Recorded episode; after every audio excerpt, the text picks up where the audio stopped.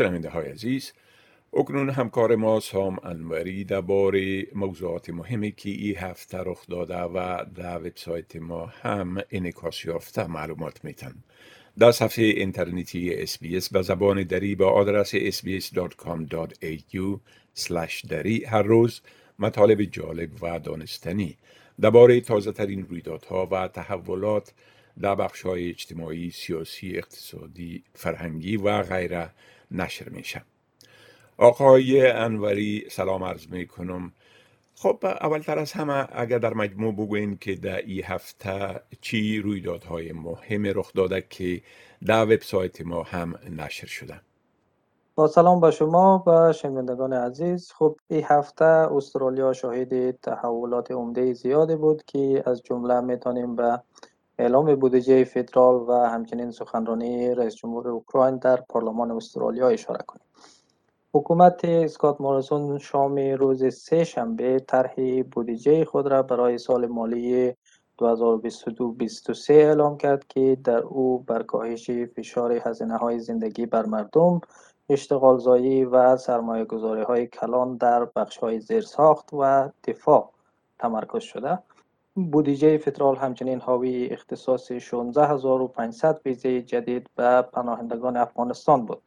ما در گزارش های جداگانه محتویات بودجه و همچنین اختصاص ویزه های جدید برای افغان ها را پوشش دادیم. شام روز پنج شنبه رهبر اپوزیسیون آنتونی آلبانیزی سخنرانی موسوم به پاسخ بودجه خود را ایراد کرد که در او تمرکز اصلیش بر اصلاح سیستم مراقبت از سالمندان در استرالیا بود.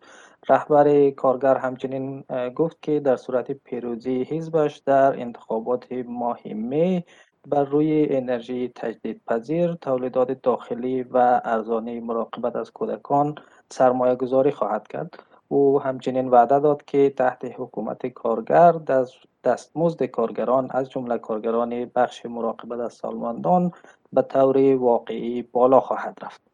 روز پنجشنبه در واقع آخرین نشست پارلمان 46 استرالیا قبل از منحل شدنش بود و انتظار میره که نخست وزیر اسکات مورسون به زودی تاریخ برگزاری انتخابات فدرال را اعلام کنه همچنین با توجه به نزدیک شدن اعلام تاریخ انتخابات مهلت ثبت نام برای رای دادن روز به روز کوتاهتر میشه.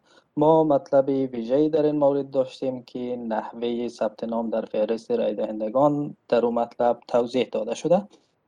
قبل از سخنرانی پاسخ بودجه رهبر حزب کارگر ولودیمیر زلنسکی رئیس جمهور اوکراین به صورت آنلاین در نشست مشترک هر دو مجلس پارلمان استرالیا سخنرانی کرد و خواستار کمک های نظامی بیشتر شد. روز یکشنبه گذشته جشن بزرگی به مناسبت نوروز و سال نو خورشیدی از سوی افغانهای مقیم ویکتوریا در ملبورن برگزار شد که ما همون را به صورت زنده پوشش دادیم و هم در موردش گزارش به نشر رساندیم. روز شنبه یا دوی اپریل ماه رمضان در استرالیا شروع میشه که ما پیام پیشوایان مسلمان کشور را در این باره نشر کردیم. علاوه بر اینها اخبار و مطالب در موضوعات مختلفی چون سیل در شمال نیو ساوت و ویروس کرونا داشتیم که شنوندگان عزیز ما می‌تونن اونها را در وبسایت ما دنبال کنند بله خب معلوم میشه که رخ داده بسیار مهم در این هفته اعلان بودجه فدرالی بود و در او شما گفتین که ویزه های اضافی برای افغان ها تخصیص داده شده. اگر لطفا در این باره یک مقدار تفصیلات بتین. بله چنان که اشاره شد حکومت استرالیا که از سوی مردم و سازمان های حامی پناهندگان تحت فشار قرار داشت بالاخره تصمیم گرفت که 16500 ویزه جدید را خارج از سهمیه برنامه بشردوستانه خود به اتباع افغانستان اختصاص بده. در طرح بودجه فدرال که شام روز سهشنبه 29 مارچ ارائه شد هزینه پذیرش این تعداد پناهنده افغان 665.9 میلیون دلار برآورد شده. البته این رقم علاوه بر 15 هزار ویزه است که قبلا سوی حکومت استرالیا وعده داده شده بود. بنابراین استرالیا در مجموع طی چهار سال آینده 31500 ویزه را به اتباع افغانستان وعده داده که شامل 26500 ویزه پناهندگی و 5000 ویزه خانوادگی میشه.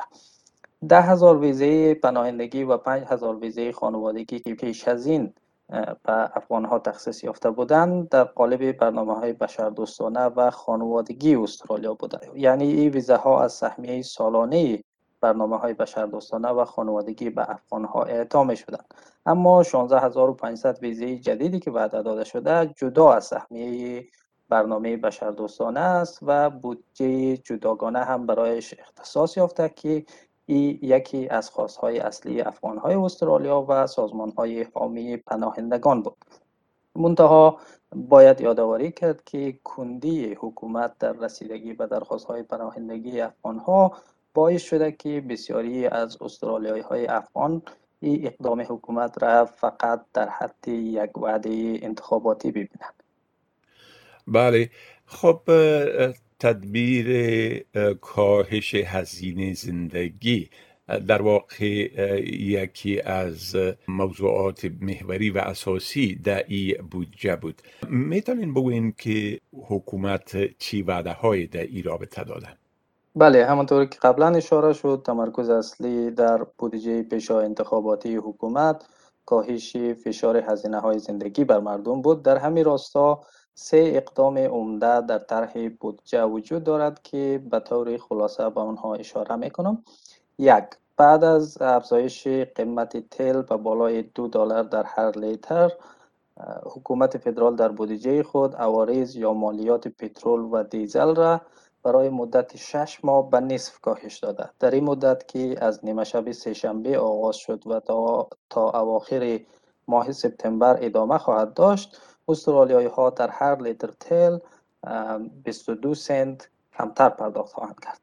دو یک بسته 250 دلاری برای متقاعدان دریافت کنندگان پرداخت های رفاهی کهنه سربازان و دارندگان کارت تخفیف و منظور کاهش فشار هزینه های زندگی بر آنها در نظر گرفته شده و سه کارگران دارای درآمد پایین و متوسط بعد از درج تصویه حساب مالیاتیشان که همون تکس ریتن میشه بعد از اول ماه جولای سال جاری 420 دلار تخفیف مالیاتی دریافت می‌کنند. بله. خب بسیار تشکر آقای انوری از این معلوماتتان و فعلا شما را به خدا می سپارم و روز خوش برتان آرزو می کنم. تشکر از شما. خدا نگهدار.